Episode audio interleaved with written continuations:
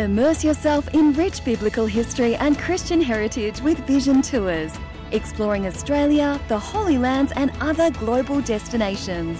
Forge bonds of lasting friendship as you fellowship with like minded believers and discover a new richness in your faith in Christ and a broader understanding of the world's Christian heritage. Enjoy the fellowship of a lifetime with Vision Tours. Explore upcoming tour packages at vision.org.au/slash tours. Coming up today on The Story. The village folk put on this huge feast in, in honour of my wife and myself. And while the, that feast was on, it was uh, May 2000, and uh, the guys were all uh, running out listening to transistor radio. And at that particular time, the the coup happened when um, a civilian-led coup, uh, led by George Speight, uh, they took over the control of the parliament. The story. G'day, I'm Jimmy Colfax. Welcome to The Story. Today, we have two international ones for you. We'll begin with Trevor Spinks from Smithton in Tasmania. Trevor has a heart for Fiji, and not just because he loves going there and lying on the beach, he's actually been going there to visit the prisons and to do ministry work. He'll explain how it all came about to Shelley Scowen. What was it that first gave you a heart for Fiji? Uh, what gave us a heart for Fiji? Um, let, let me go back uh, just a little bit. In 1988, uh, there was a Fijian uh, guy came to our town and attended uh, a Bible st- school, um, the GLO school in Smithton. And Mm-hmm. during that year, uh, he was assigned to our family to look after him. So theoretically, um, we, uh, for want of a better term, adopted him and uh, he used to come to our home each Wednesday night and each weekend, you know, when he wasn't studying. But when he went back in 1989, he uh, invited us to come over, and uh, we did that. Nice. And uh, subsequently, we uh, we went and just had a look at the island for two trips. And then in doing that, we met a lot of his extended family, and um, then we began to uh, travel to a lot of the remote parts of the island to um, catch up with his, um, his mainly his sisters. First trip, of course, we stayed in hotels, but then when we met his family, we went and stayed in uh, uh, particularly two quite isolated villages on Viti Levu and uh, Taveuni. Um, and uh, we had two or three trips to uh, one of these isolated villages where we had to backpack in and uh, and carry our supplies and go over the rivers because there was no road into it at that point of time. Wow. But we established, particularly uh, my wife and I, established a very close relationship with these uh, some of his sisters and, the, and their families and the village folk. That's great. Is he then having a ministry there since he was in Australia for ministry training? Is he um, doing missions work there now? Uh, no, he's not. He's got a secular job, but he still uh, is actively involved in one of the churches. He, he now lives in in the capital, Suva. Right, right. Well, what a special relationship you've been able to build uh, just because you took him up on your offer, on his Yeah. offer. Yes, we we um, he, he whilst he's a, a guy of fifty, he still calls us mum and dad, but that's fine. and uh, we've got uh, we've got grandkids over there as well. Um, uh, something rather interesting happened while we were staying in this very isolated village. It's called Nasovasova. It's uh, about an hour and a half in the mountains out of uh, Labasa. Um, we were staying there, and, uh, and and on one trip we noticed the river was just pure mud and uh, we asked what was wrong because the, the village folk used that river for their washing, they used it for their cooking, uh, for bathing, for everything. And they said it was uh, as a result of the logging that was happening upstream. So we said to them, "What can we do to help you?" Or they said, "What what can we do?" So we said, "Find out." So they went to the government and uh, and got a quote to put in a water scheme. Uh, so we came back home and raised some money through a local church and forwarded uh, their uh, uh, portionment of the, the scheme to the government, and the government subsequently put in a fresh water scheme to the village. Wow. And that uh, that uh, little project has snowballed into the next village and other villages on that island. So that's been a little um, oh a worthwhile endeavour that we've pursued over the years. Yeah, what a great way to make an impact there, where uh, obviously things would have been pretty bleak without that. Yeah, so I, I always think of the little old lady on two sticks that uh, got out of her bure. That's the little house they live in, and hobbled down to the river each day for a bath. And then after the scheme was put in, she's got a she's got a shower and a tap uh, right at her door. So Wow. yeah, no, yeah, it made a huge difference to their life. Yeah. We're talking with Trevor Spinks. He is involved in mission work in Fiji. How did you come to be involved in the prison there? That's not usually a tourist attraction when you go to a country. No, no it's not, Shelley, but uh, it was very interesting. After we put the first uh, scheme in and it was finished and the government had uh, finished everything to satisfaction, we made a, a, vil- a visit to that village. And the village folk put on a, um, a lovo, that's the, uh, the cooking the food underground, and they put on this huge feast in, in honour of my wife and myself um, for for just to say thank you for going back and arranging some funds to do the project.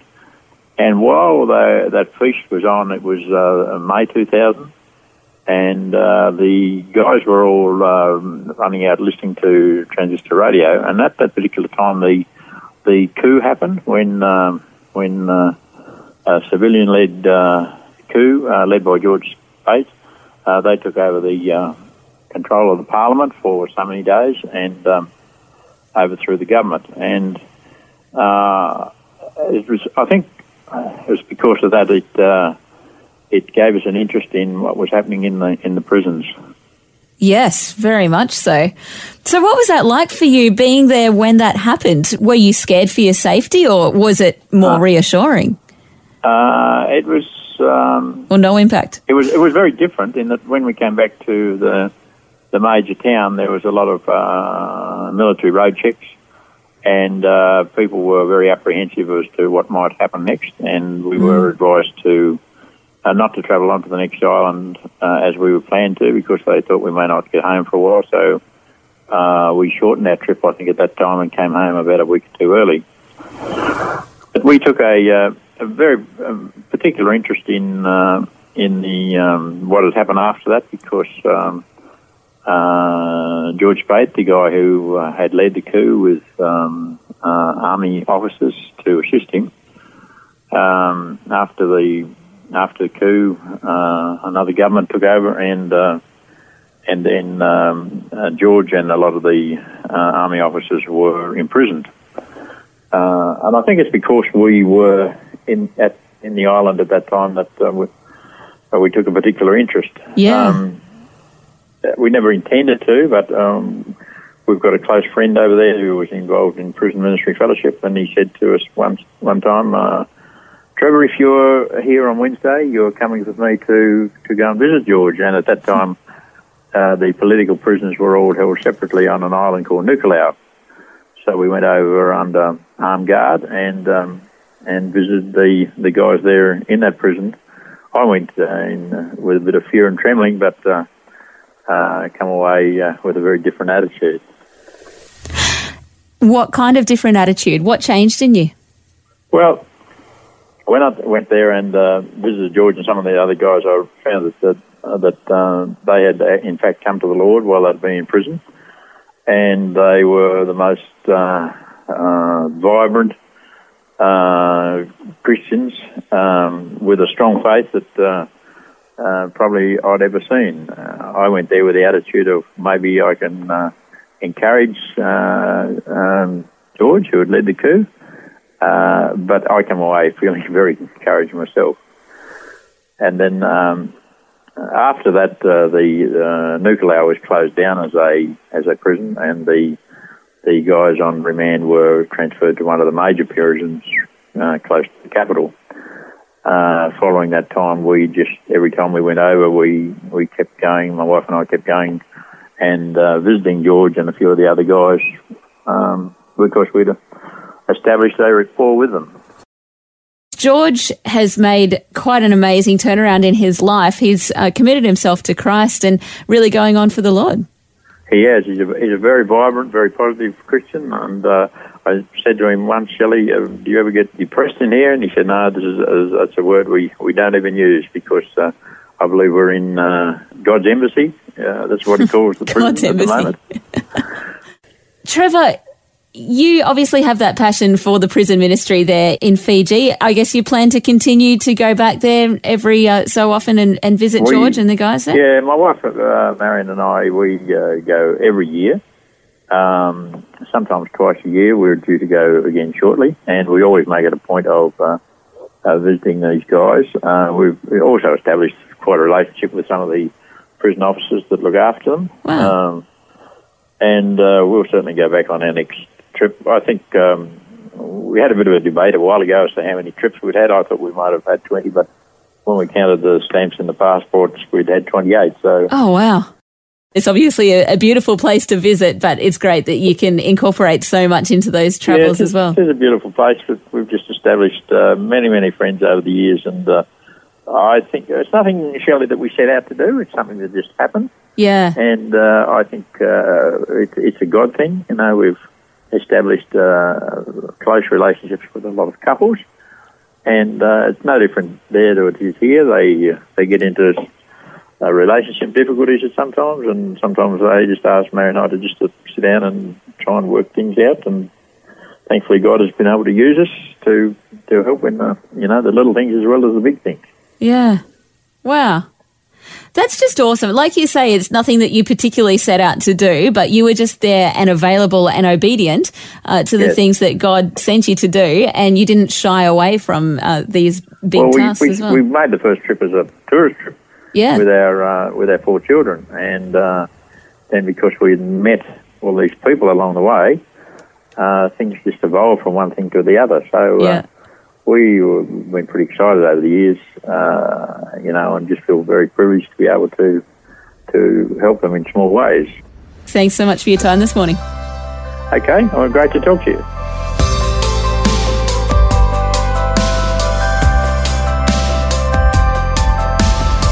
That was Trevor Spinks from Smithton in Tasmania, chatting about his heart for Fiji and the mission work he's been doing there. Next, we'll turn to Nepal and hear Pastor Rinzi Lama share his story and some of the challenges he faces doing ministry there. That's coming up when we return. The story. If this program has highlighted something you'd like prayer for, we'd love to pray for you. Call 1 800 Pray For Me. That's 1 800 772 936. It's a free call. Or text 0401 132 888.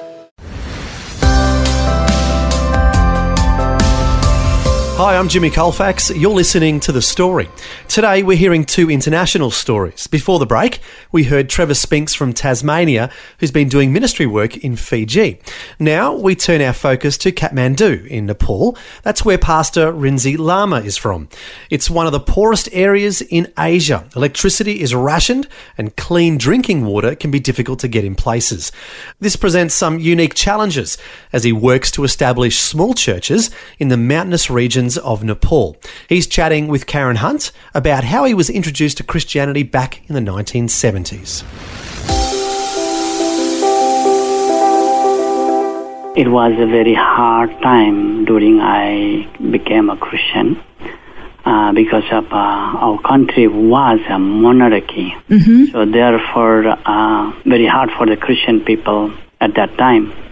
My family, parents, uh, brother and sister, and uh, for 15 years, I could not see one another and uh, my other parents and uh, family saying that one of the son and brother died, no more in the family. So therefore, we do not have connection one another for 15 years.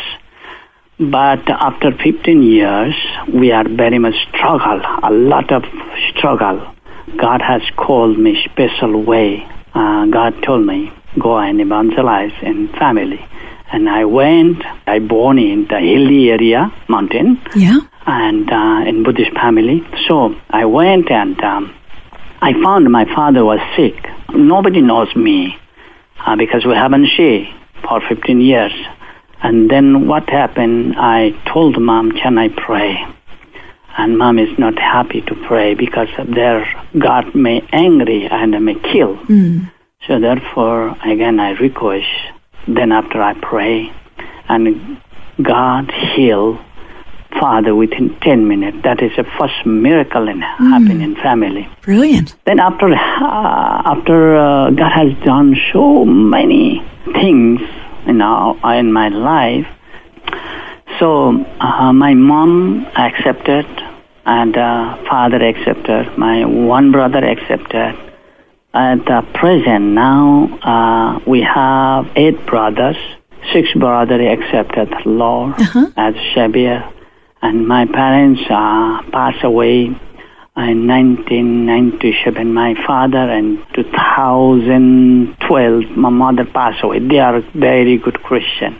Uh, in 1994, we established the church. I did a theological college. Uh, this is in Nepal. And then uh, I did the master ministry. Uh, that is my theological background. But you have an evangelistic heart, don't you? Yeah, yeah, that's right. So when you started the church in 1994, uh, since then you've actually established many churches in Yeah, many yeah. parts of Yeah, Nepal. Tell us the story of your heart for a very small number of people Yeah. in the Mugu district. Had to walk like five days to reach these people. Just I walked the five days by the grace of God. I went up to, you know, one of the city called uh, Nepalganj. The Nepalganj is the far west Nepal. Uh, one hour, maybe I can say one hour by plane from Kathmandu to Nepalganj.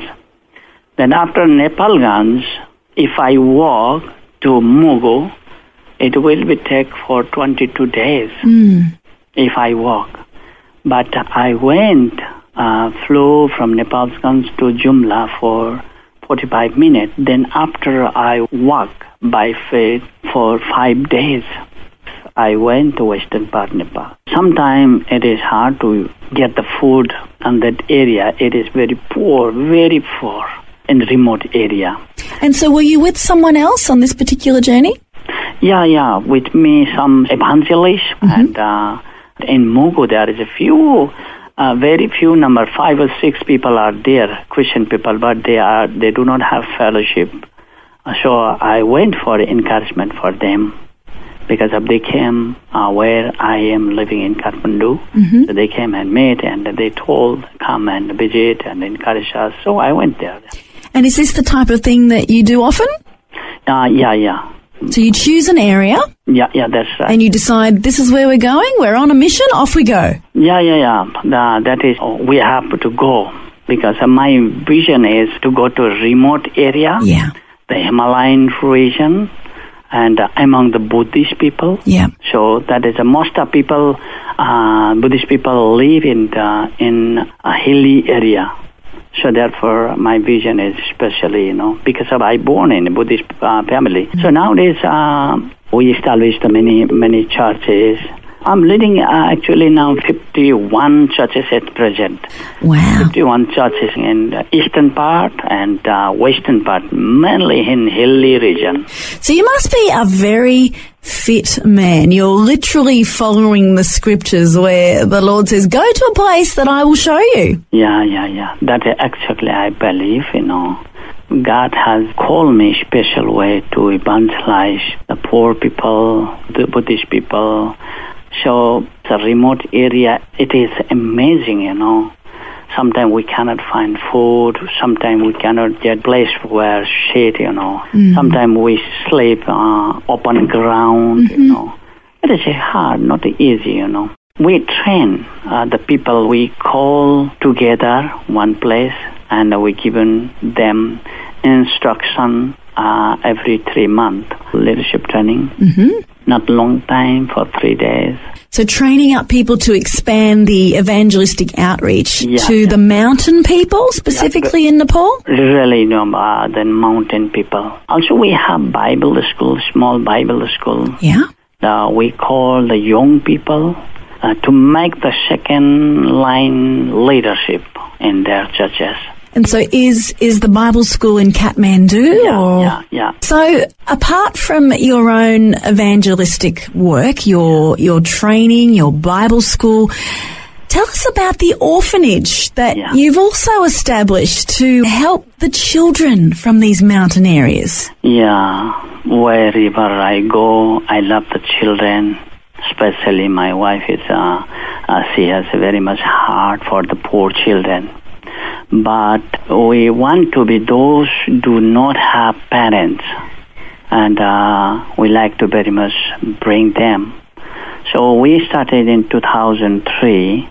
Uh, before uh, we do not have any plan uh, for uh, the ch- uh, orphan children home. 2002 we visited and uh, in hilly area um, walking for uh, five and a half days with my wife. So we raised the mountain and uh, we show the own boy and the boy is uh, alone and uh, uh, he has a grandmother, 65 old, and uh, he is alone. And we ask, who is this? Oh, this is this, that, that, that.